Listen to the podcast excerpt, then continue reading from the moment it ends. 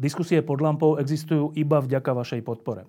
Ak považujete program pod lampou za zmysluplný, pomôže nám už 1 euro za diskusiu.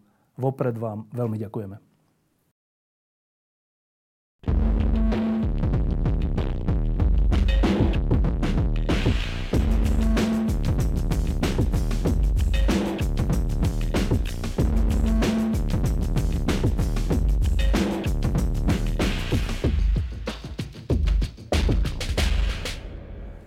Žijeme v zmenenom svete. E, v tejto chvíli máme za sebou to hlavné leto a tie hlavné turnusy dovoleniek, alebo ten pocit, že dovolenky sú za nami. Začal sa školský rok a e, to je príležitosť na to, aby sme sa obhliadli, že v čom je ten svet zmenený. E, dva roky sme žili, sme žili pandémiou, takou dosť brutálnou zmenou života, vrátane dovoleniek a cestovania.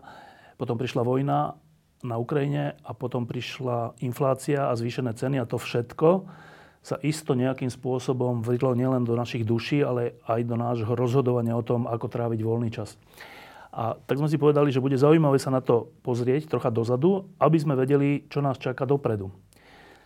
Či sa skončil čas, keď sme lacno cestovali, keď sme mali lacné letenky, alebo či sa e, ten čas neskončil a vráti sa do, do pôvodných radostných kolejí. Tak e, našim hostom je Jozef Zelizniak z agentúry Bubo, náš dlhoročný spolupracovník. Mimochodom však spolupracujeme aj čo sa týka, myslím, Magny. E, ktorí tu boli nedávno a, a veľmi rád ich znova zavolám, lebo to bola jedna z veľmi dobrých lámp, to, čo rozprávali dvaja ľudia, ktorí pomáhajú svetu. No ale vráťme sa teda k cestovaniu. Najprv osobná otázka. Ľudia z Buba vôbec majú dovolenku? No, ja som sa práve predvčerom z dovolenky vrátil. Z reálnej dovolenky? Z reálnej dovolenky s dvomi malými deťmi sme boli v Rakúsku na takej farme. Absolutný, malo to byť odstrihnutie od sveta. To znamená tráviť čas pri kravíne, kde sa moja 5-ročná dcera učila dojiť mlieko. Dvojročná sa učila jazdiť na koni a krmiť týždňové, týždňovou jahňatko z flašky ale hm, keď odpoviem na tú otázku, tak dovolenka u mňa vyzerá tak, že stanem skôr, aby som dve hodiny pracoval. No. Potom počas obedňajšieho spánku tiež pozriem do počítača, pod chvíľou mobil a večer práce. To znamená tá dovolenka taká, ako človek, že, že vypne nič, a to, nič. To, to už som nemal podľa mňa, že A tie, to, že sa pozrieš do počítača, čo sa deje v zmysle pracovnom, v zmysle buba? Aj v zmysle pracovnom, pretože tie zájazdy sú absolútne dynamické a mm, asi každý deň Bubo nemá sezónu, počas celého roka nám odchádzajú zájazdy a každý deň nám teraz odchádzajú desiatky, stovky ľudí a pri tom obrovskom chaose, o ktorom asi ešte budeme hovoriť, ktorý teraz vládne z cestovnú ruchu, tak to je nevyspytateľné. To sa nedá na to, že pripraviť na dva týždne dopredu a mať pohodu. To, to Pýtam sa preto, že či, či si vôbec sledoval vládnu krízu. To si zaregistroval? Ja musím povedať, že od istého času mi robím veľmi zle slovenská politika. No tie nádeje, ktoré človek ešte mal um, v februári 20, tak uh, myslím si, že tak asi ako každému uh, sa vytratili a ja som sa nejak programov rozhodol sa o to odstrihnúť. Samozrejme, nevyhnul sa človek tomu a zaujíma ma to, ale, ale úprimne teraz um, nevidím tam žiadnych dobrých, dobrých princov proti zlým, takže je to také, že kvôli nejakému osobnému zdraviu o to dám ruky preč. No, však prídu voľby a znova sa tým budeme musieť všetci zabrať. Ehm, k tomu cestovaniu. Cestujeme menej? Cestujeme podľa mňa viac. Dokonca viac? Ja si, teda, keď mám pozrieť, keď mám porovnať to, ako je na tom Bubo, tak my sme v roku 2019 mali rekordný rok. Pred, pred pandémiou? Pred pandémiou. Teda? Potom na rok 2020 máme našliapnuté na veľký nárast. Prišla pandémia, to, ten marec 2020 to Myslím, že každý si to bude navždy pamätať, ale my sme tým, že žijeme otvorenými hranicami, tak eh, to, ako sa doslova každý deň prichádza nejaká obovka, ako sa pred očami doslova nám zatvárali klietku, tak eh, to si mi pamätať do smrti. Ale musím povedať, že vyzerá, že rok 2022 bude rekordný v histórii, že, že bude lepší, lepší ako 2019. A myslím, môže to byť, mať viac príčin. Jedna je možno v tom, že ľudia sú hladní po cestovaní. Nie každý, povedzme ako my, ktorí žijeme cestovaním doslova, tak ja som cestoval počas pandémie, ale mnoho ľudí sa bálo, odkladalo tie cesty a tak ďalej, takže teraz sú hladní po cestovaní. Plus je dosť možné, že veľa ľudí má aj nasporné peniaze, pretože neboli, nemali kde míňať na zábavu, nedalo sa cestovať, nedalo sa chodiť do reštaurácií, obchody boli zavreté. To znamená, ja mám pocit, teda už je skoro sept, už je september, takže uh, rok 2022 bude najlepší v histórii Bubo. Ešte k tým dvom rokom pandémie. To, bolo, to boli teda roky a dni a mesiace, keď sme sa pozreli von z okna a nechodili auta. Že, normálne, že boli že prázdne ulice cez deň. To bolo troška také až pre niekoho desivé, pre niekoho naopak malebné, že taký kľud. E, to sa prejavilo, čo sa týka cestovania, brutálne, že o, ra, o desiatky percent menej? No, nechcem povedať, že o stovky percent, by som klamal, ale 90, 90 pokles sme mali. A to boli klienti, ktorí už mali u nás vybratý, zaplatený zájazd a zrazu či už sa zatvorila krajina, či už sa báli, či už potom bol istý čas aj zákaz opustiť krajinu. To sú veci, ktoré sme zažívali pred rokom, ale dnes je to ako hovoriť o 68. pomaly, že bolo to kedysi. A jednoducho tí klienti sa hromadne odhlasovali, respektíve presúvali svoje peniaze na neskoršie roky, teraz na rok 2022. To znamená, ten pokles v cestovaní bol absolútne fatálny Vždy prišlo leto 2020, keď sa znovu dalo chvíľku cestovať, zase cestovalo v Európe. 2021 to isté a som teda rád, že zdá sa, mm, ak sa klopem na drevo, že teda ja som o tom presvedčený vnútorne, že sa ten obdobie pandémie skončilo a že už sa to nevráti túto zimu, ale čo bude, uvidím. A teda v tých rokoch 2020-2021 sa necestovalo v zmysle cez cestovky alebo ani len v rámci Slovenska? No, určite si to pamätá, že bolo zakázané sa čas, istý čas aj presúvať medzi okresmi, tak to akože, už aj z dnešného pohľadu je to absolútne absurdné. To znamená, boli zatvorené hotely aj u nás. Tak keď sa otvorili na leto, tak ľudia sa presunuli, ale potom v zime sa to znovu zatvorilo. V každom prípade určite cestovná kancelária, ako sme my, to znamená, ktorá žije cestovaním do celého sveta, nie len letnou sezónou, keď to v lete v Európe povedzme bolo relatívne OK, tak bola, mm, dovolím si povedať, že jedno z najpostihnutejších firm na Slovensku. My sme absolútne išli na minimum. Dva roky sme si nevyplácali plat, robili sme doslova zadarmo. A s cieľom jednak prežiť a jednak tú firmu posunúť ďalej, to znamená oveľa viac robiť na online, pripravili o, taký projekt cestovateľského denníka, že teraz máme každý deň nový blog na stránke. Proste všetko sme robili veci, ktoré nikto nevedel, či sa pandémia skončí o pol roka, o rok, o dva, alebo nebodaj tu je navždy, ale proste sme išli do toho s vierou a som rád, že skončila sa akurát tak včas. Vy ste normálne, že dva roky robili bez platov? Áno. Áno, to sme, žili sme doslova na, našetrených peňazí a dostávali nejaké doslova na zdravotné sociálne odvody a sme si odkladali peniaze, teda odkladali sme to, to úsilie sme investovali do budúcnosti vo viere, že sa to oplatí. A teda kolegovia, lebo vás je veľa, jednak e, spolumajiteľia, ale jednak veľa tých ľudí, ktorí s vami, ktorí vám robia tých teda sprievodcov a tak. S akou reakciou sa stretol ten návrh, že však musíme robiť bezplatno? Toto sa samozrejme týkalo manažmentu. Museli sme samozrejme obmedziť počet sprievodcov, lebo živiť povedzme 100 sprievodcov, ktorí sme mali v čase, keď zákaz cestovať, bolo nemožné. nemožné. Mnohí sprievodcovia išli do toho, že sprevádzali menej, opäť žili z úspor a ten čas využívali práve na písanie napríklad blogov alebo rozvíjanie samých seba. Niektorí žiaľ odišli, pretože si medzi tým našli povedzme inú prácu, lebo museli a vzdali sa svoje práce snov a teraz robia vo firmách, kde ich to možno až tak nebaví, ale vnímajú to ako um, nejakú istotu. Proste každý má ten svoj životný osud, ale teda um, robiť v cestovnom ruchu počas covidu neprajem ani veľkom nepriateľom. No, covid, teda tá najhoršia fáza e, prešla, ale prišla vojna. E, keď je vojna, a to veľmi blízko, a to dokonca s takými vetami e, putinovského režimu, že môže použiť jadrové zbranie a tak, to, tak, tak sme to všetci čítali na začiatku, zhrození, že čo to je, tak e, to je tiež taký faktor, ktorý trocha zmrazuje ľudí, alebo robí, teda šíri strach a strach je vždycky, strach vždy spôsobuje aj to, že človek sa nevie hýbať ako keby. Prejavila sa aj tá vojna v cestovnom ruchu?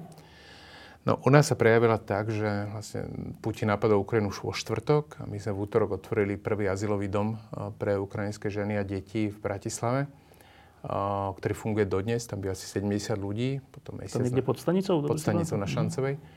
A potom začiatkom apríla sme otvorili druhý na Dunajskej, asi priamo skoro oproti Bubo a momentálne teda už pol roka poskytujeme ubytovanie asi 270 ženám a deťom. Ja som celý marec, na začiatok marca sme mali pripravenú tú kampaň a naozaj um, v deň, keď Rusko napadlo Ukrajinu, tak jednak som to prežíval veľmi emotívne, ľudsky. Myslím, že ako každý človek. Ale aj z hľadiska nejakého biznisu, ak tak poviem, tak to bola nočná mora. My sme mali na začiatok marca pripravenú kampaň s cieľom, že COVID sa skončil, poďme do toho. Aj to bola riskantná kampaň, pretože každý to bral, že COVID sa neskončil a tak ďalej. To sú vyhodené peniaze.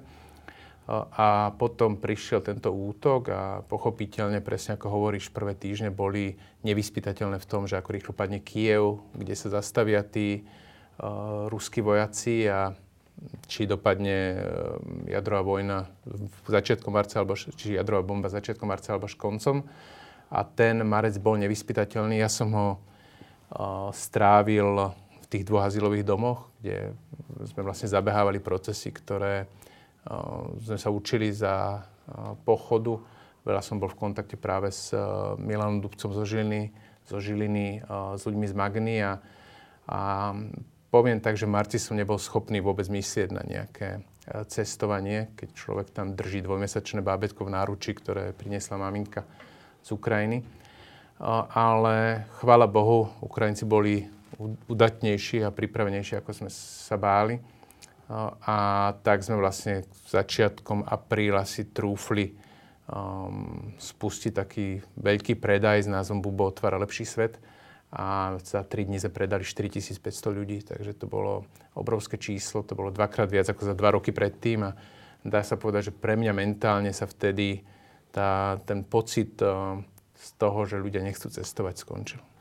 No, e, teda vrátime sa k tomu, že čo sa dialo toto leto, ale aby toho nebolo dosť, tak e, okrem vojny, ale je to aj čiastočne dôsledok vojny, e, prišla ďalšia nočná mora pre cestovanie ale nielen pre cestovanie. A to je, že neuveriteľná inflácia, teda znehodnocovanie peňazí v rádovo nad 10 13-15 A hovorí sa, že nebude len tento rok, ale aj budúci rok.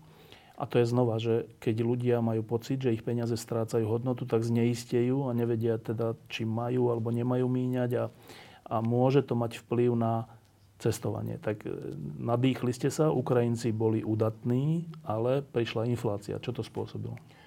Toto ešte neviem posúdiť, lebo zatiaľ nemáme priame, priame výsledky. Um, myslím si, že ja osobne teda môžem pozrieť, ako by som pozrel ja na to z pohľadu, že ak človek naozaj žije na tom, že vychádza na nulu, alebo trošku si usporí, tak pravdepodobne momentálne tisíce eur do nejakej dovolenky neinvestuje. A na druhej strane, ak má človek úspory, ktoré vidí, že sa mu strácajú, tak pre mňa by to bolo povedzme možno aj Dobrá investícia. Dobrá investícia do zážitkov, pretože aj auto sa pokazí, aj rifle sa prederú, ale proste zážitok, povedzme, z cesty do Tibetu alebo do Patagónie zostaje na celý život. A zároveň platí, že všetky trendy naznačujú, že cestovanie nebude už lacnejšie. Že tá éra lacných leteniek, lacných ciest, predháňania sa v tom, že aby všetko bolo za 5 eur, sa skončila. To znamená, myslím si, že je veľmi dobrý čas investovať do dovolenky s cieľom um, ušetriť, s cieľom získať zážitky a jednoducho s cieľom o tie peniaze neprísť. No, um, keď sme tu mali pred dvoma, troma rokmi Luba Fellnera, ktorý je teraz v Istambule alebo kde, tak uh, sme sa opýtali na to, že ako sa menia uh, trendy toho, že kam cestujeme a on nám všeličo porozprával. Po tých dvoch rokoch necestovania a v tomto ro- prvom roku takéhože veľkého cestovania, ako hovoríš, dokonca väčšieho ako 2019, tak vieme už niečo povedať aj o tom, kam sa nám zrazu viac páči chodiť? Taký veľká, veľká zmena trendia nie o destinácii, ale o spôsob vyberania dovolenky, čo vidíme, že ľudia sa oveľa viac rozhodujú na poslednú chvíľu. Že predtým bolo normálne naplánovať si dovolenku rok dopredu a proste ísť, tešiť sa na ňu dnes sa rozhodujú oveľa viac ľudia spontánne. Proste. Akože týždeň pred, alebo mm, tý, týždeň, alebo dva týždne, tri týždne, čo pri exotickej destinácii je pomerne málo. Um, možno aj s cieľom proste predísť neistote v tom, že Boh vie, čo bude. aj keď teda všetko naznačuje, že horšie už nebude. Čo sa týka destinácií, tak určite vidíme silný náraz záujmu o USA. Neviem, či to možno vyvolalo aj to, že napokon tí ľudia, ktorí až tak nekritizovali americkú politiku, sa ukázalo, že tú Ameriku predsa potrebujeme, takže mali pravdu. Ale nechcem to spájať s politikou, lebo Amerika je asi jediná krajina, kde človek cestuje s nejakým politickým názorom, ktorý povedzme pri cesta do Iránu alebo Singapuru alebo kamkoľvek tak nerieši. Uh, určite zostal veľký záujem o Tajsko. Uh, Tajsko bolo vždy našou top krajinou a trošku pomaly sa rozbiehalo. Dlho bolo aj zatvorené kvôli korone, ale dnes je určite jednotkou.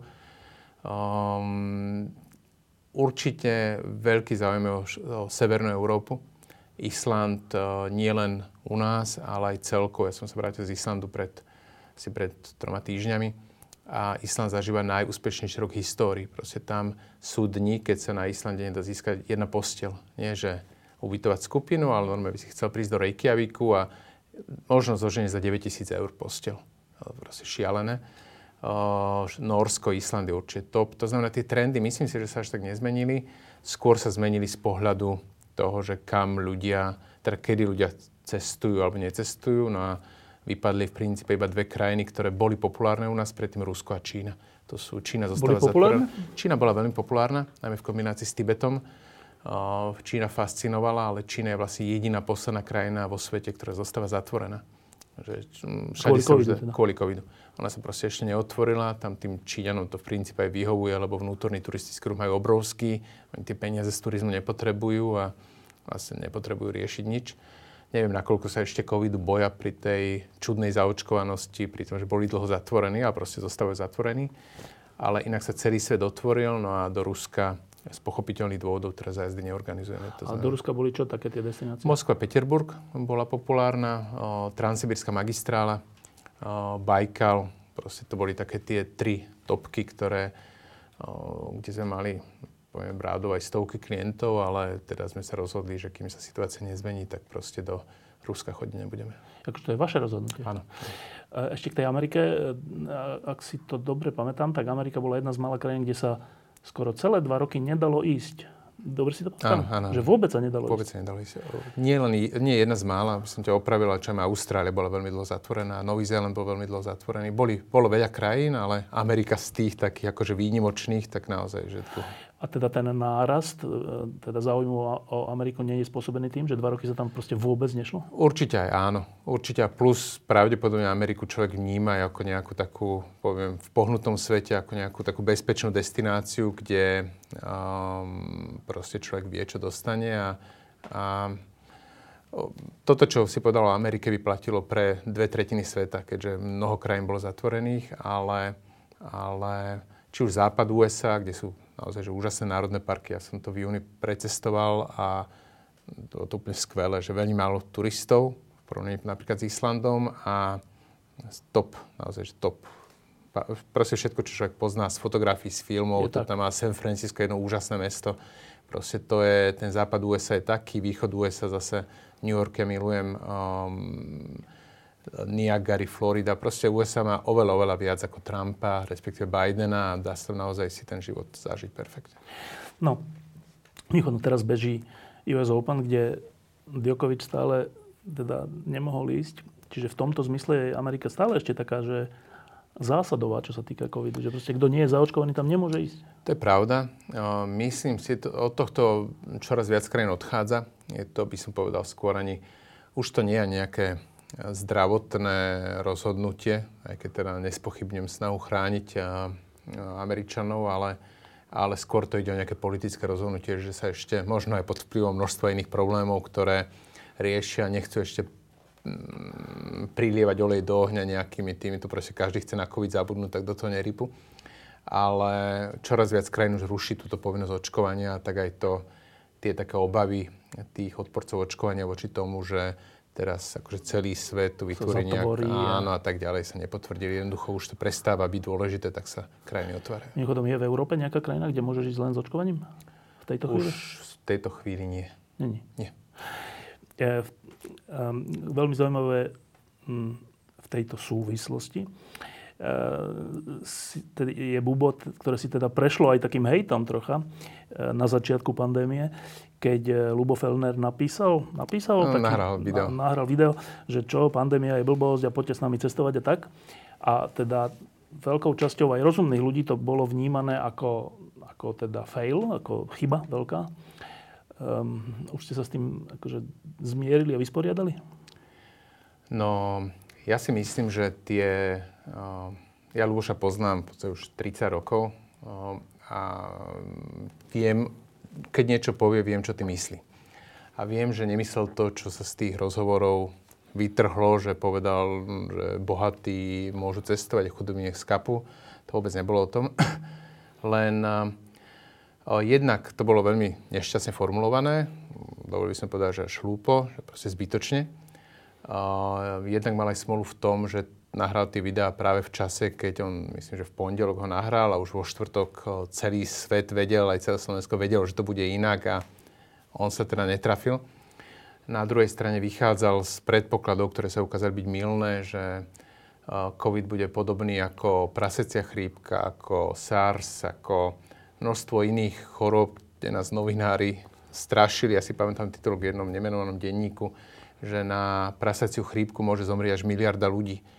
A zomrelo, neviem, nechcem klamať, ale pár desiatok. A, a nejakým spôsobom v čase, keď uh, začal tento COVID, uh, on uveril tomu, že je to len ďalšia uh, fáma. Nahral video, ktoré sa veľmi rýchlo ukázalo, že sa mýlil, k čomu sa aj priznal potom vo videu, kde sa to ospravedlnil.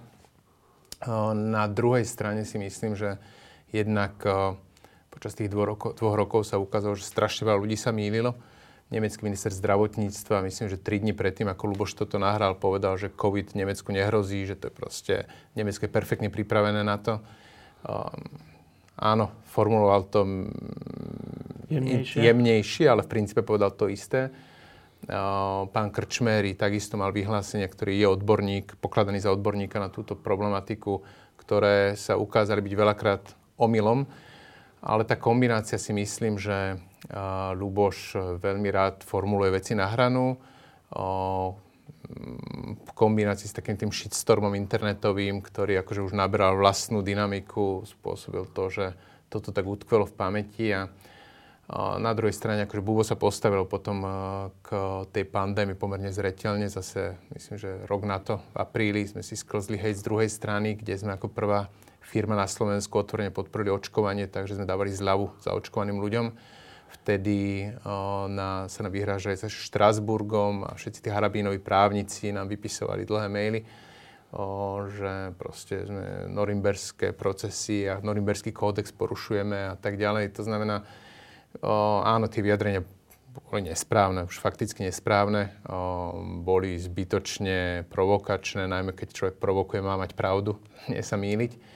Na druhej strane, akože myslím, že Bubo pristúpil k tejto o, téme veľmi zodpovedne a teda ja sám som vlastne komunikoval so všetkými tými hejtermi, ktorí nám písali po, tej, po podpore očkovania a musím povedať, že um, ne, nehambím sa za to.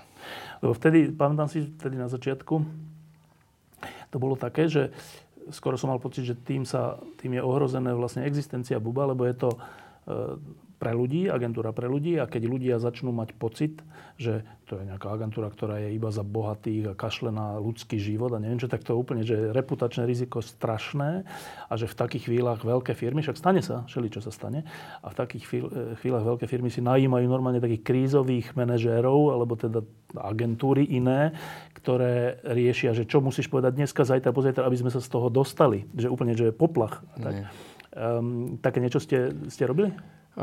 Krízový manažer sme nemali externých, mali sme, viackrát sme k tomu úzkom kruhu sedeli a snažili sa jednak teda na ten hejt na, našich, na našom Facebooku odpovedať úplne na každý jeden konkrétny odkaz.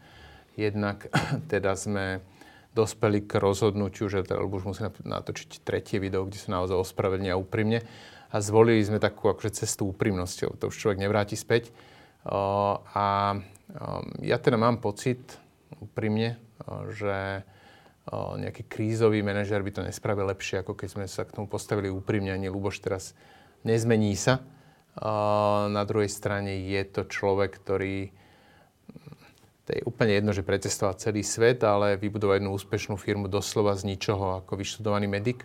A mám pocit, že horší ľudia na Slovensku um, sú ako on, že proste kvôli jednému hlúpemu videu zasa vytvárať alebo ničiť celú firmu alebo obracať sa firme chrbtom si myslím, že to bolo nespravodlivé.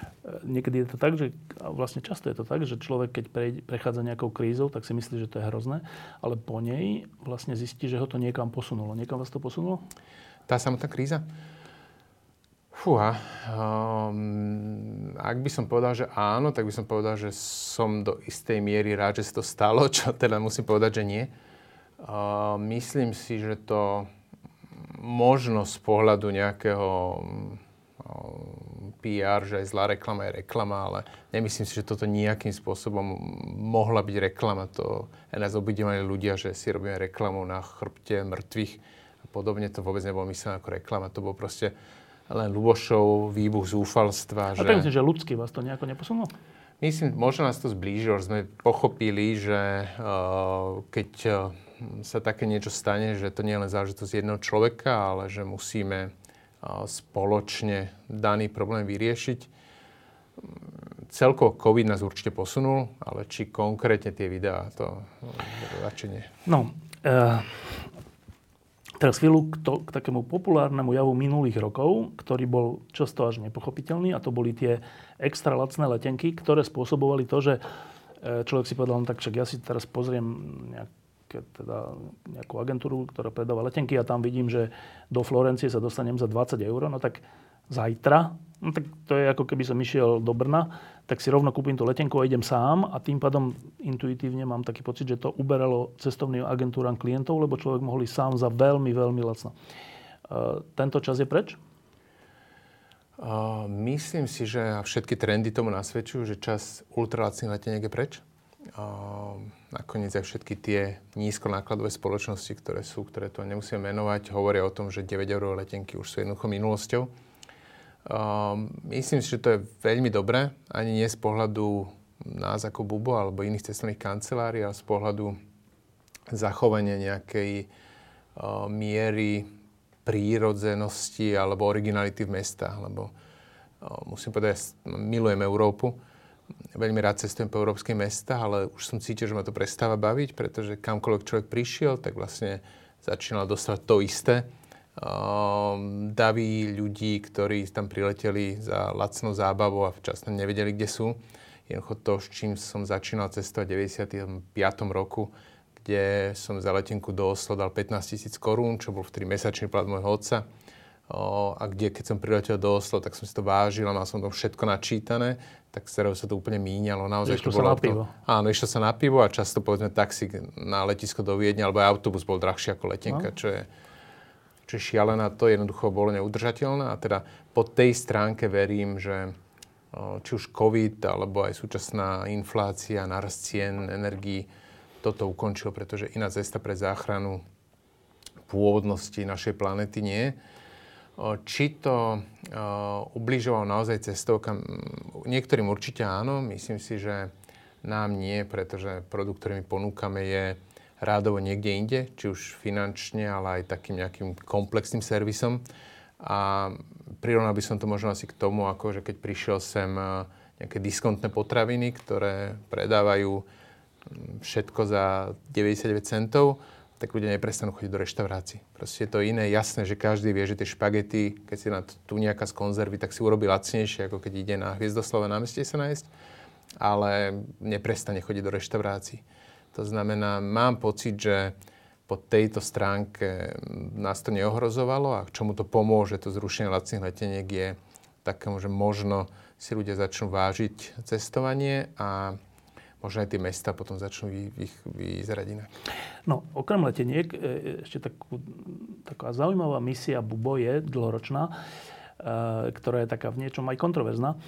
Ľudia idú často na dovolenku s tým, že teda vyberú si jedno miesto, často jednu pláž alebo jedno, jedno letovisko a tam strávia tých 10 dní, lebo si potrebujú oddychnúť, nechcú nikam chodiť, nechcú sa unaviť fyzicky a teda v úvodzovkách ležia na pláži alebo na káve a deti sa hrajú vo vode. A to je taká tak, tzv. klasická dovolenka. No a tá misia Bubo, aspoň ak som ju ja chápal dlhé roky, bola, že počkajte, my vám ponúkame trošku inú vec, že dobre, môže byť aj takéto, ale my vám ponúkame ešte inú vec, že spoznať naozaj to mesto, tú krajinu alebo tú oblasť celú eh, a nie tak, že budete na masovom mieste, ale budete niekde, kde málo ľudí bolo, alebo kde by vás nenapadlo ísť a pritom je to veľmi krásne a bude sa vám to páčiť a tak. A trocha som mal vždy pocit tie roky, že to ide proti ľudskej prírodzenosti, lebo ľudia sú proste takí, my ľudia sme proste takí, že idem na dovolenku, tak sa chcem odpočívať. Neťahajte ma na fakultatívne výlety každý deň niekam, no ale vy to robíte. A teraz, mm, podarilo sa vám zmeniť v tomto zmysle naše nastavenie? Fúha, či sme ho menili my? Um podľa mňa hej. Možno do určitej miery áno. Akože Bubo je pravdepodobne do istej miery trendsetter, aj keď um, myslím si, že s takým, takým prirodzeným um, pokrokom krajiny by to možno by to prišlo aj bez Bubo.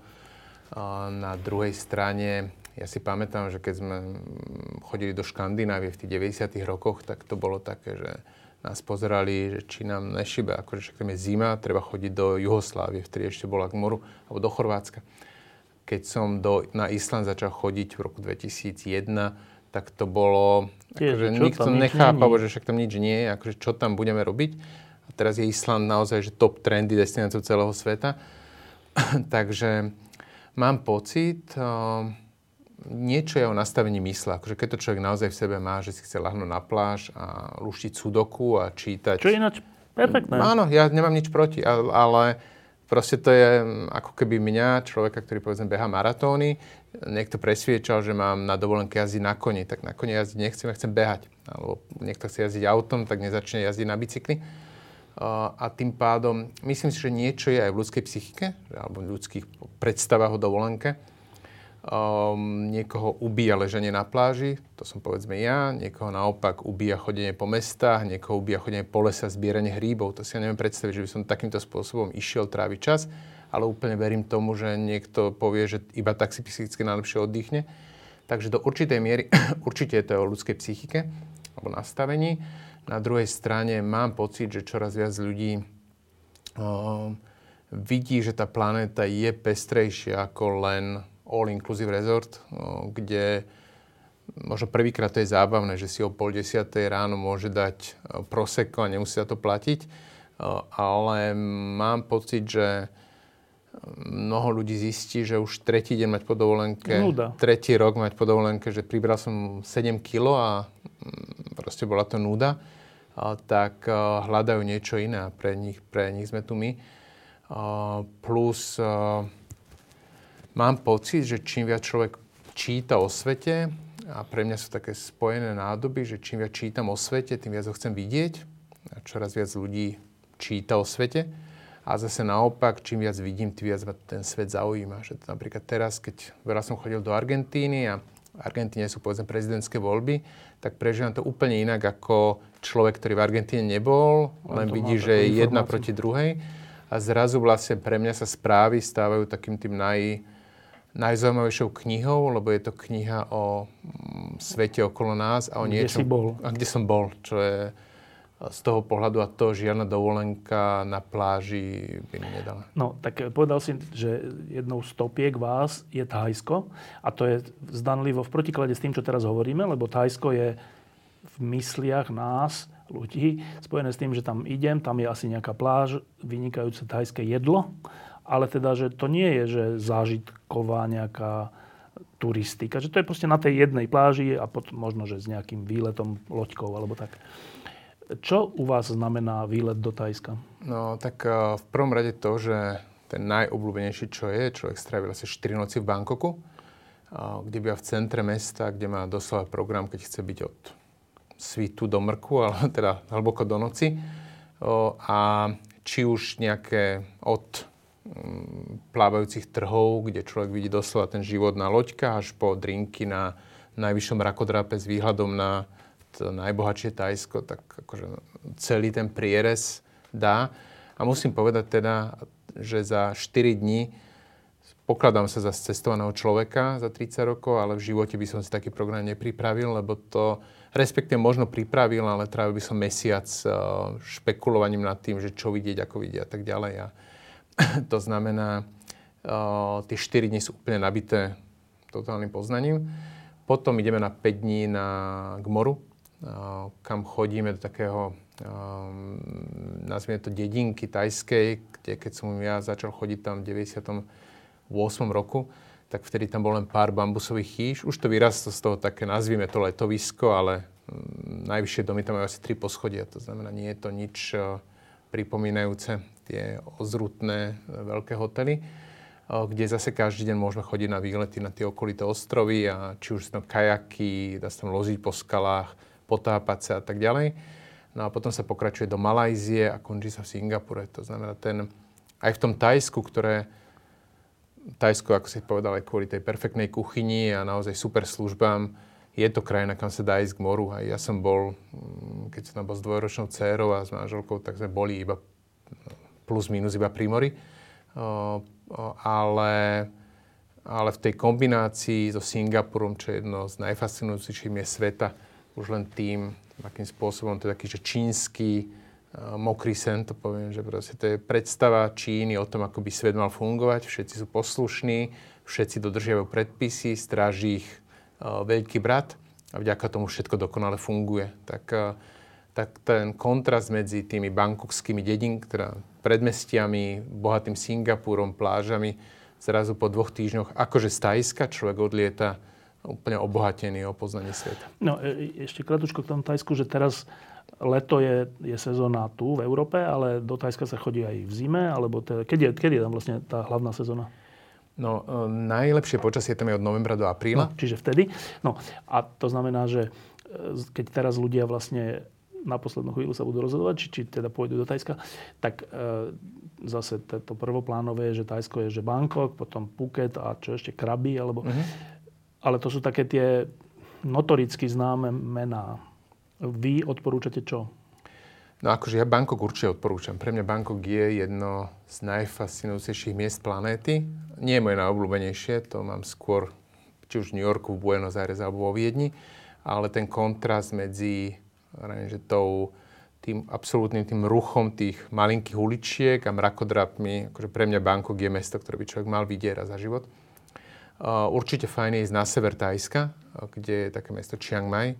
To je druhé najväčšie mesto v Tajsku, ale je, pôsobí, neviem, ako Bratislava pri New Yorku.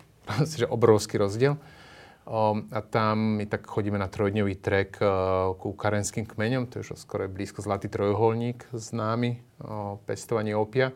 A tam vlastne tri dni spíme, alebo dve noci spíme u domorodých kmeňov v chyžiach a ak človek chce zažiť také, akože rozšíriť si toto, čo som hovoril predtým, tak zrazu má úplne iný, iný pocit z toho Tajska. Plus, samozrejme, Tajsko má miliardu ostrovov, ktoré, ktoré sa dajú vidieť, kam my štandardne na zájazdoch nechodíme, ale ak by niekto hľadal nejaký top ostrov, tak akože radi poradíme individuálne, to nie je problém. Či ten, ten Phuket a Krabi to není, není akože to najkrajšie? Uh, no, ťažko povedať. Myslím si, že je veľa, často je to o tom, ja si myslím, osobne si myslím Krabi, pritom je také mestečko Aonang. To je taká destinácia pre Švédov, Nórov, Švajčiarov, poviem tak tie, nazvime to civilizovanejšie európske národy a tá atmosféra je tam veľmi fajn, že si človek nepripadá ako... V preplnenom letovisku. Alebo ako v turistickom gete, kde je bankomat, kde od neho len ťahajú peniaze. A tie ostrovy v okolí Kraby sú naozaj, že topka. Pre mňa, akože to okolie Onangu, že chodím tam už 25 rokov, tak stále zostáva top nie, že by tam priamo bola tá najkrajšia pláž na svete, ale vďaka tým možnostiam, ktoré ten Onang ponúka. Čo často, keď človek príde na jeden ostrov, čo už som tiež zažil, napríklad Kolipe, taký ostrov, kde som bol práve s dcerou a krásny ostrov, krásna pláž, ale vlastne človek zistí, že je iba na tom ostrove a veľa možností tam nie je, čo práve v Onangu je inak. No, keď sa povie, že na Slovensku, že exotická dovolenka, tak sa myslí trocha Thajsko, hoci až tak exotické to už nie je. Myslia sa Maledivy, myslí sa niečo takéto, sa išeli, alebo proste niečo takéto. Ale viackrát som počul, a ty si to dnes dvakrát spomenul, že, že Južná, Južná Amerika, ktorá ešte není až tak objavená podľa mňa nami, Uh, ty si spomenul, že Buenos Aires, jedno z najlepších miest, mm. si, si povedal. Aj, A spomenul si Patagóniu, čo je znova, že na, na juhu Južnej Ameriky. Uh, a teda predpokladám, aspoň ja mám t- iba taký hmli, takú hmlistú predstavu, že že čo si mám predstaviť pod Buenos Aires a čo si mám predstaviť pod Patagóniou. Keď tu bol Lubo Fellner, tak o Patagónii niečo rozprával a aj Jiří Grigar niečo rozprával o Patagónii, lebo tam majú nejakú, nejaké observatórium alebo čo, Česk, spolu s práci s Českou republikou. No, tak prečo si spomenul Buenos Aires? No, Buenos Aires pre mňa, ako som už spomenul, tiež uh, milujem Európu. A Buenos Aires je také mesto, ktoré bolo v 30. rokoch jedno z najbohatších miest na svete vlastne pred hospodárskou krízou, na začiatku hospodárskej krízy a pred druhou svetovou vojnou. A chodili tam z Talianska, Španielska, doslova nazvime to ekonomickí migranti, ktorí tam prichádzali, pretože bolo také bohaté. A to je vidieť na tej architektúre, kde je proste absolútne pompézna.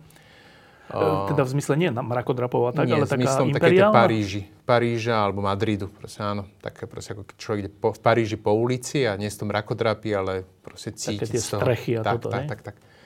Uh, a toto Buenos Aires je tiež. Akurát tam ako keby v 30. rokoch zastal čas. Uh, odvtedy to ide s krajinou 10 5 či už ekonomické, politické, áno, no. aj tam skrachovala tá krajina, plus tam mali tú vojenskú, vojenskú chuntu, a tak. A tak. No ale túto, toto svoje presvedčenie o nejakej, nazvime to vnútornej nadradenosti, ale nie je to... Ne, áno, nie je to ako Rusko alebo Čína, ale je to proste len taká nejaká grácia, ktorú v sebe majú. Tak to tam zostalo.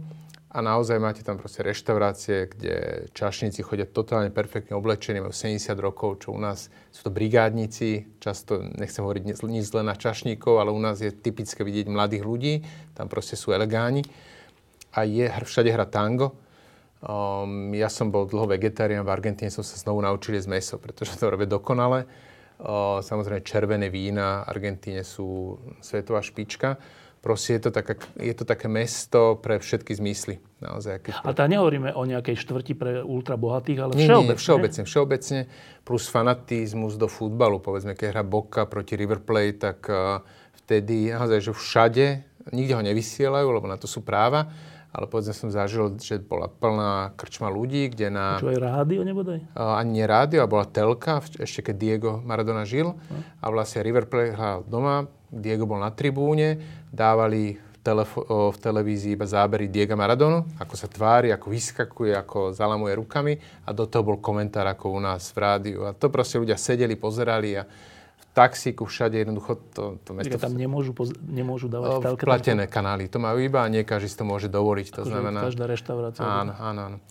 Takže a presne toto, že všade idú tí Argentínčania na doraz a to v Buenos Aires absolútne úžasné. Že to je také a teda ktoré... iba posledná vec k tomu, že večer e, to tango, lebo tak Argentínčania hovoria o tangu, neviem, oni ho vlastne vymysleli? Či to... Dá sa povedať, že áno, tam Dobre? vzniklo. Hej. Takže večer, keď ideš večerným Buenos Aires, tak naozaj tam tancujú?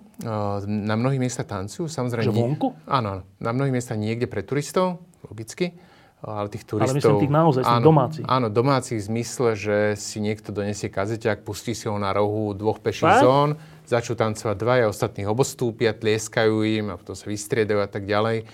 O, netreba si to, nejde, netreba si to predstavovať, ako že teraz celé námestie u nás tancuje od zemok, o, ale naozaj tango, počuť ho z kaviarní, počuť ho z reštaurácií, počuť ho v taxiku, človek sa do taxíka, počuje tango, čo u nás neviem predstaviť, že by počúval ľudovky proste toto všetko, naozaj ho tam cítiť. No, e, ešte jedna vec, dôležitá je bezpečnosť. Keď sa hovorí o Riu, tak sa hovorí, aj vy ste nám to často hovorili, že dávate bacha mm. Riu, aj na Copacabane, aj vôbec, že dávate bacha, lebo vás okradnú. Nezabijú, ale okradnú. Tak e, Buenos Aires je niečo iné? Buenos Aires je iné určite. Uh, sú zlé štvrte, kam človek nemá chodiť. ale inak je to, by som povedal, na úrovni juhoeurópskych miest. Bratislava je úžasná v tom, aká je bezpečná. Buenos Aires môže mať človek smolu a pravdepodobne by som nešiel s foťákom po večernom, večernom Buenos Aires, ale inak normálne sa tam človek môže pohybovať bezpečne. E, e, ešte jedna vec, ktorá asi ľudí odrádza, je, že vzdialenosť alebo čas alebo dosah e, Argentíny, špeciálne Buenos Aires, to je strašne ďaleko, alebo už ani nie? Je to strašne ďaleko. Z Frankfurtu si pamätám, keď som letel 14 hodín. A to, áno, áno. A to je...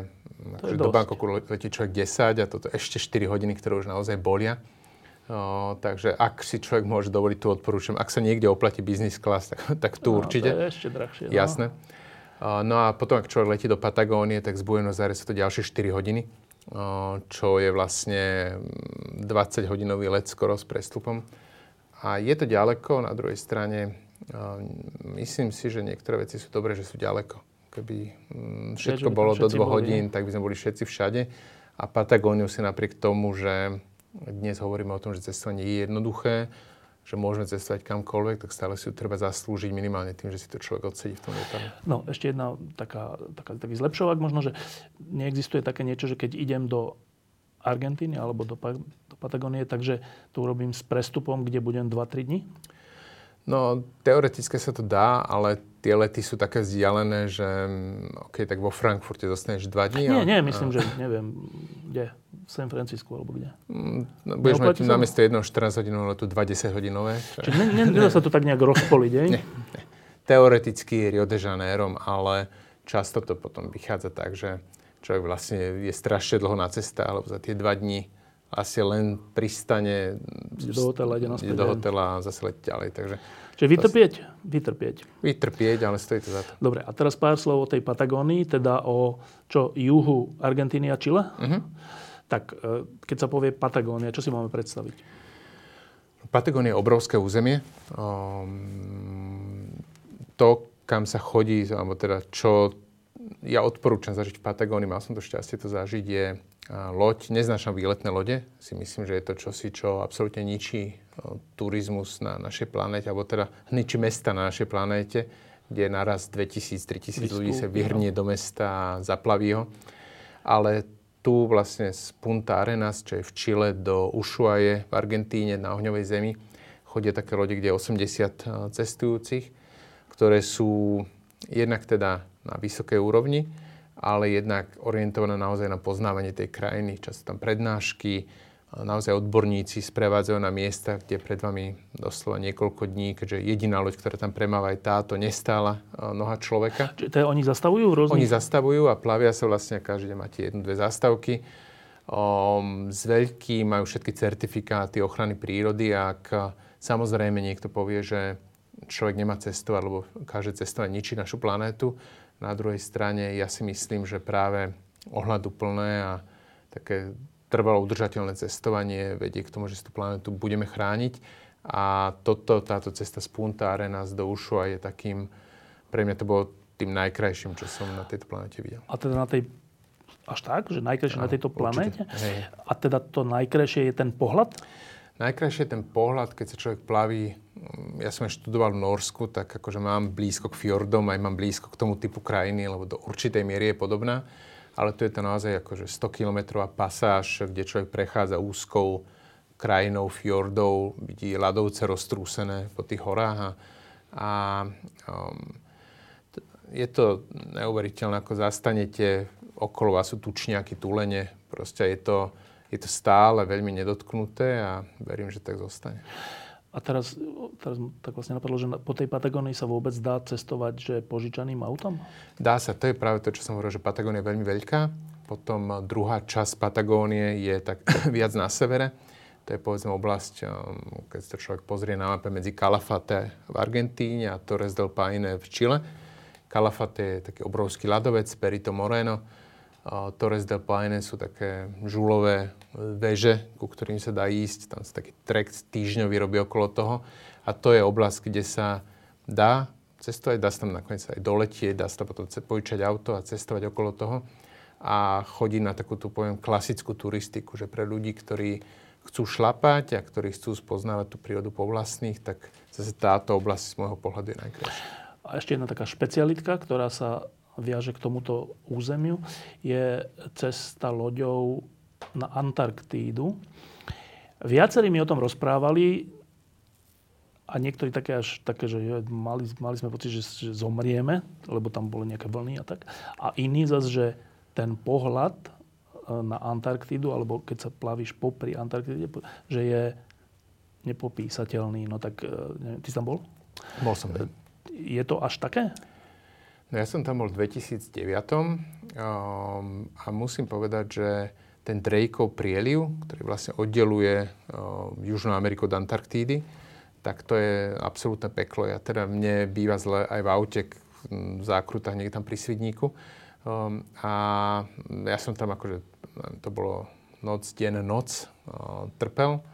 Ale potom zrazu ráno sme sa zobudili pri Antarktíde na pokojnej hladine a ako si povedal, teda, a jedni aj druhí majú pravdu z môjho pohľadu, lebo keď som vyšiel potom na palubu, možno to bolo tým, že som konečne sa mi nemotal žalúdok, ale Proste keď som vyšiel na palubu a teraz tá loď sa potichučky plavila okolo tých obrovských ľadovcov a na nejakej ľadovej krie som zbadal tučniakov, tak to bol moment naozaj taký, taký ako z filmu, že proste človeku bije srdce a, a počúva ticho. To je úžasné.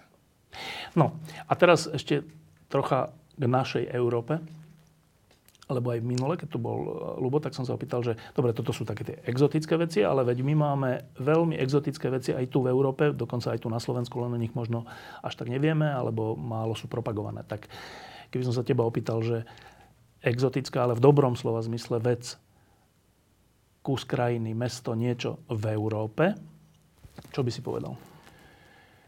Ak by som mal hovoriť o exotike, tak určite Island.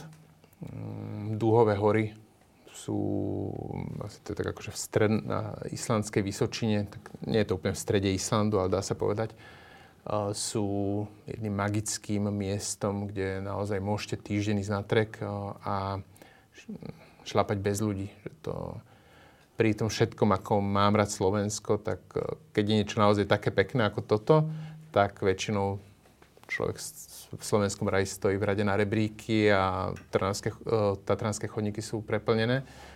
Um, Island je v tomto úplne úžasný, že teda ja, keď cestujem na dovolenku, jasne niekedy chcem ísť do mesta, užívať si ten ruch veľkomesta, ale keď hľadám pokoj, tak Island je top.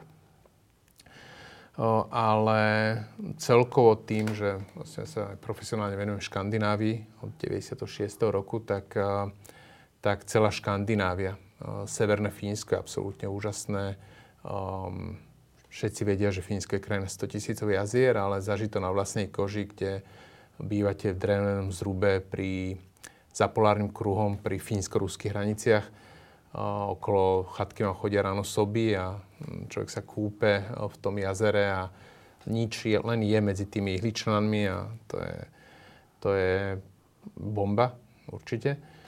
No, ale ja teda osobne a veľmi rád mám Bratislavu, alebo teda polohu Bratislavy z pohľadu, že ako úžasne tu mám všade blízko. Že to je čosi, čo keď som povedzme študoval v Bergene v Norsku a najbližšie mesto bolo 8 hodín vlakom a stále len Oslo, tak eh, z toho pohľadu, keď 8 hodín z Bratislavy, čo človek cestuje vlakom, tak je všade doslova. A tá poloha Bratislavy je pre mňa absolútne exotická blízko z Bratislavy a Viedne. Myslím si, že keď by človek žil v Amerike a vedel by, že dve hlavné mesta a krajiny majú takto blízko, že môže človek ísť na bicykli z jedného hlavného mesta do druhého, tak je, je to exotické. Treba si to podľa mňa vážiť a Akože samotnú Viedeň? Ja mám Viedeň osobne veľmi rád. Akože pre mňa kávičku je to... a tak? Aj kávičku. Ako, mám pocit, že Viedeň, ja som študoval som aj v Berlíne a v tých keď som mal 20 rokov, tak Berlín bol pre mňa štvrť Kreuzberg, taká už štvrť plná života, tak bola pre mňa miestom, okolo ktorej sa mi točil svet, okolo ktorého, ale momentálne už ako som zostarol, tak tá Viedeň je, by som povedal, taká pokojnejšia, ale stále tam človek nájde zábavu aj pokleslú, aj opernú, aj múzea, a, aj múzea. A celé to mesto Donaminsle je v lete úžasné miesto, kde človek môže byť doslova ako pri mori a zároveň v meste. A mám pocit, že Viedeň je takou ukážkou toho a som veľmi rád, že Bratislava sa vydala tým smerom, že je to mesto, ktoré je spravované pre ľudí, A tam je vidno, že to celé 10 ročia proste ľudia robia, vedú ľudia s nejakou víziou pre to mesto. Že to nie je iba nejakým spôsobom prežiť, prežiť 4 roky volebného obdobia, ale jednoducho pripravať napríklad regulované nájomné. Um, už aj samotný Donavinzel, teda ostrov na Dunaji v 70. rokoch, keď ho stavali, tak všetci kričali, že to bude peklo. Vláda to, mestská vláda to spravila a dnes je to 20-kilometrový rekreačná oblasť vo Viedni. To znamená, celá, celé Viedeň je podľa mňa ukážkou toho, ako mesto moderné má vyzerať a to preto mám veľmi rád. No, Bubo robí okrem iného každý rok e, plávanie cez Dunaj, aj tento rok ste to urobili, e, ale okrem toho robí aj, myslím, v zime taký festival, ale tento rok chystáte ešte niečo teraz. Áno, Čo 8, to je? 18. septembra. My sme vlastne s bratmi Veličovcami. S tými cyklistami? S tými cyklistami.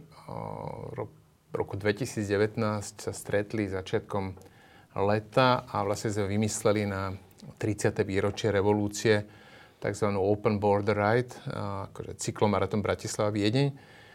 Znie to na jednej strane, však dá sa ísť na bicykli do Viedne, ale Nikto to nespravil 30 rokov, že by to zorganizoval naozaj pre verejnosť, by sme to spravili. A chceli sme tým ukázať dôležitosť otvorenia hraníc. Paradoxne pol roka na to sa hranice zatvorili a viac menej sa to nedalo zorganizovať znovu. A preto teraz 18. septembra to organizujeme znovu a bude to vlastne jazda, ktorá sa začne v centre Bratislavy a povedie do centra Viedne Um, nie sú to preteky, je to taký akože... Turistika. Turistika v kombinácii s tým, že človek sa teraz stretne uh, s, s slavnými cyklistami. Uh, plus, ja, oni tam budú teda? Oni tam budú v pelotone. Uh, a plus uh, si užije zatvárame časť ciest, niektoré idú, niektoré, niekde sa ide po hrádzi, máme tam občerstvené pripravené a tak ďalej. Je to taká, taký príjemný moment pripomenutia si toho, že otvorené hranice nie sú A toho sa môže zúčastniť hoci kto? Áno, stačí sa prihlásiť Open Border Ride, keď si človek uh, nájde, tak uh, sa môže prihlásiť. A je to nejaké štartovné? Áno, niečo? je tam 15 eur, to je taký akože minimálny poplatok za to technický poplatok za prácu, ktorá je s tým spojená. Nie, nerobíme to vôbec pre nejaký biznis, alebo aby sme zarobili, ale len... A keď sa príde do Viedne, tak to znamená, príde veľa cyklistov do Viedne a čo sa tam stane? O, máme na konci pripravené také občerstvenie v podstate v Prátri a následne vlastne človek si môže aj u nás objednať hotel alebo si objednať tam alebo potom plánujeme a o tom vlastne účastníkov informujeme a im umožniť sa veľmi rýchlo dostať do Bratislavy. Prvýkrát, keď sme to robili, sme to robili aj so spiatočnou dopravou, ale pri tom množstve bicyklov, ktoré tam boli, nič iné sme nerobili, len 3 hodiny nakladali bicykle, tak to sme sa rozhodli zrušiť. A, a vlastne doprava naspäť je individuálna ale veľmi radi poradíme, nie je to problém. Teda že napadne, kto by mal aj záujem, že počkaj, tak ja sa tam teda dostanem tým bicyklom, výborné, občerstvenie, všetko, pokecame a potom jak sa dostanem? Uh, dá sa ísť, dá sa ísť na, uh, z Viedne na vlakom. Aj s tým bicyklom? Aj s tým teda. bicyklom. A takisto sa dá ísť aj loďou. Ten Twin City Liner premáva vlastne priamo. A tiež berie aj bicykle. Áno, tiež berie aj bicykle. Uh, takže uh, všetkých účastníkov vlastne píšeme, že ako Dobre, toto je taká aktivita v druhej polovici septembra. Ešte mhm. niečo veľké pripravujete? No určite bude november. Pre nás 17. november je vždy sviatkom, keď jednak teda krstíme náš katalóg symbolicky a jednak si pripomíname to výročie, takže to bude také um, opäť obdobie, verím, že bez uh, problémov s Rusmi aj s covidom a že budeme oslavovať uh, toho, že 33. výročie našej slobody. A to je, že vtedy je katalóg na ďalší rok? Štandardne býva, ale tento rok ho už netlačíme. Už aj z ekologických dôvodov, že proste je to strašne veľa papiera. Jednak aj tá doba je už taká dynamická, že vlastne všetko u nás, aj na to sme využili COVID, že sme všetko presunuli na web. To znamená, všetko aktuálne je u nás na stránke a papierový katalóg je už skôr nejakým imidžom, to znamená, tento rok ho tlačiť nebudeme. Dobre, a posledná vec. Vy ste taká agentúra, ktorá je aj taká, že tvorivá, že vymýšľa. E, nezostávate stále pri tom istom, ale snažíte sa nejak vyvíjať. Tak e, je niečo, a neviem, či destinácia, alebo spôsob cestovania, alebo niečo, e, čo by si povedal teraz, že čo pripravujete, alebo čo je také nové?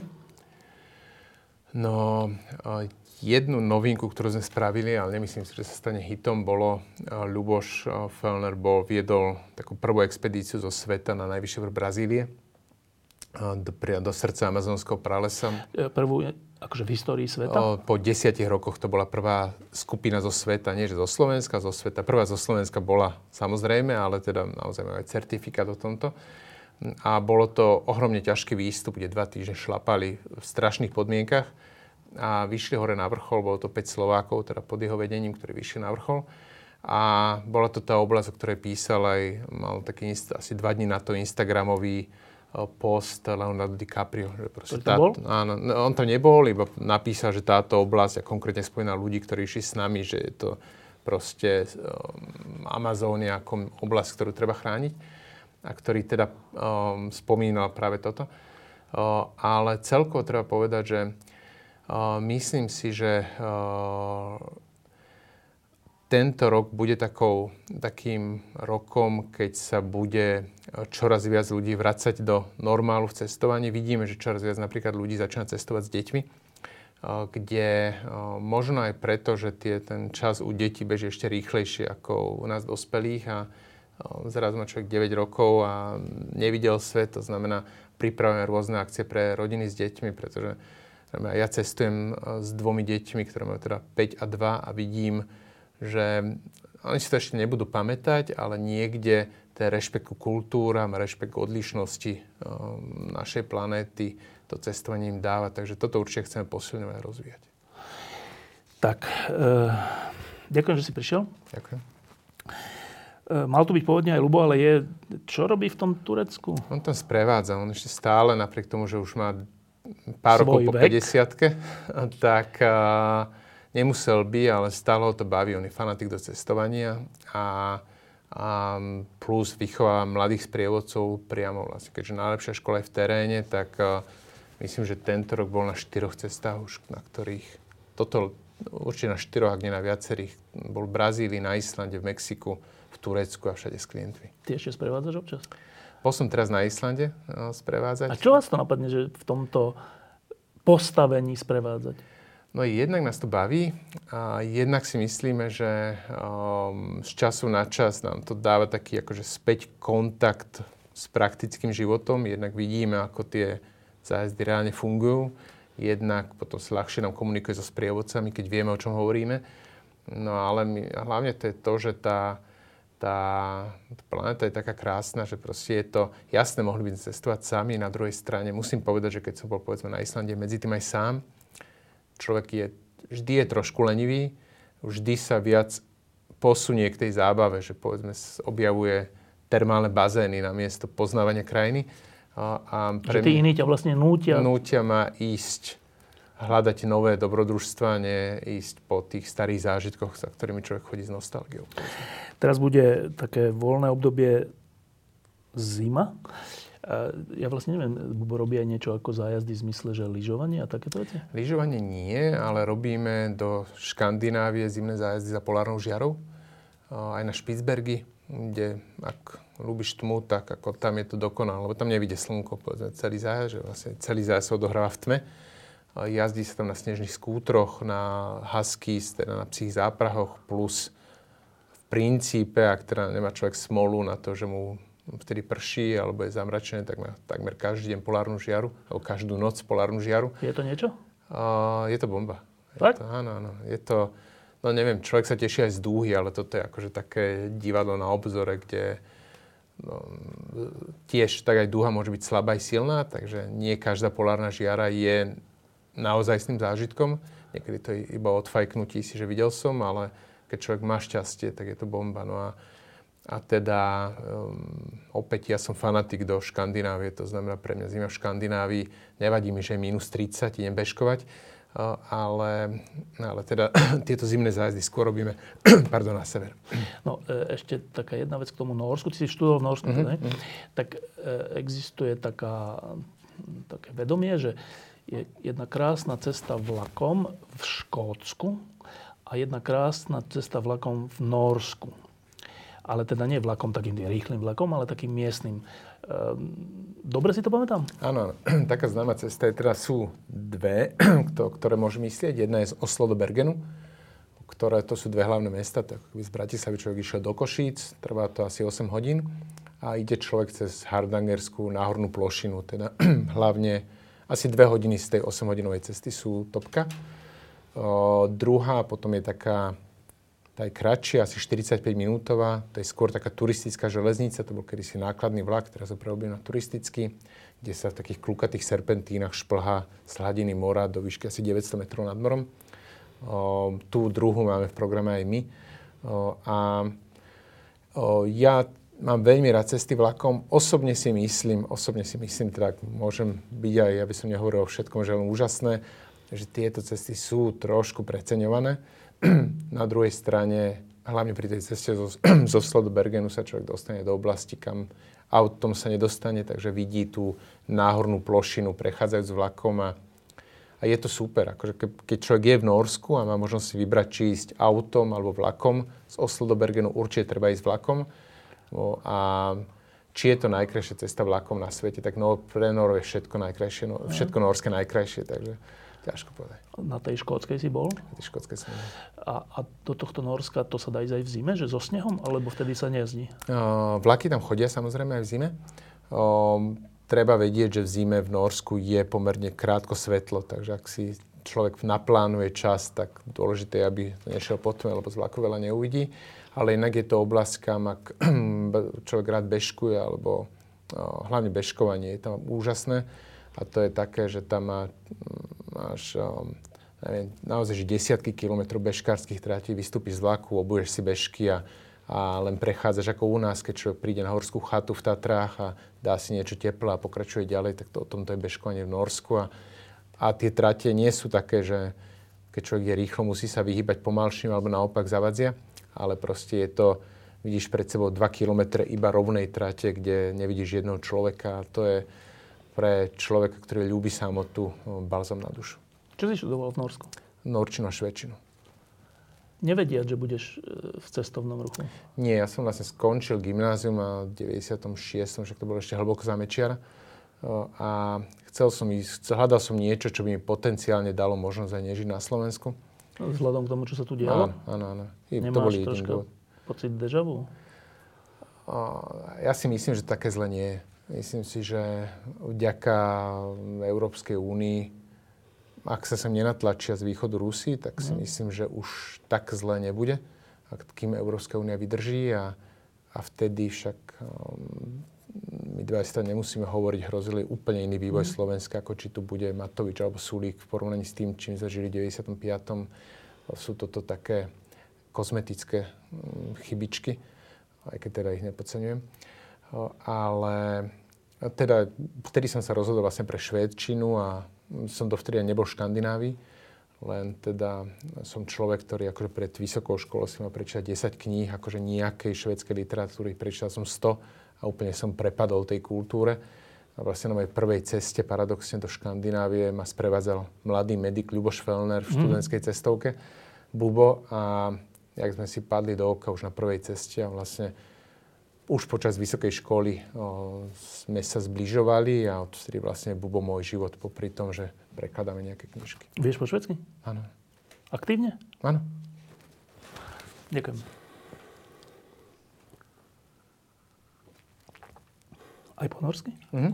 A to sú že úplne odlišné jazyky? Tie sú veľmi podobné, to je čeština, slovenčina. Že si rozumejú? Mm-hmm. Oni si rozumejú? Mm-hmm.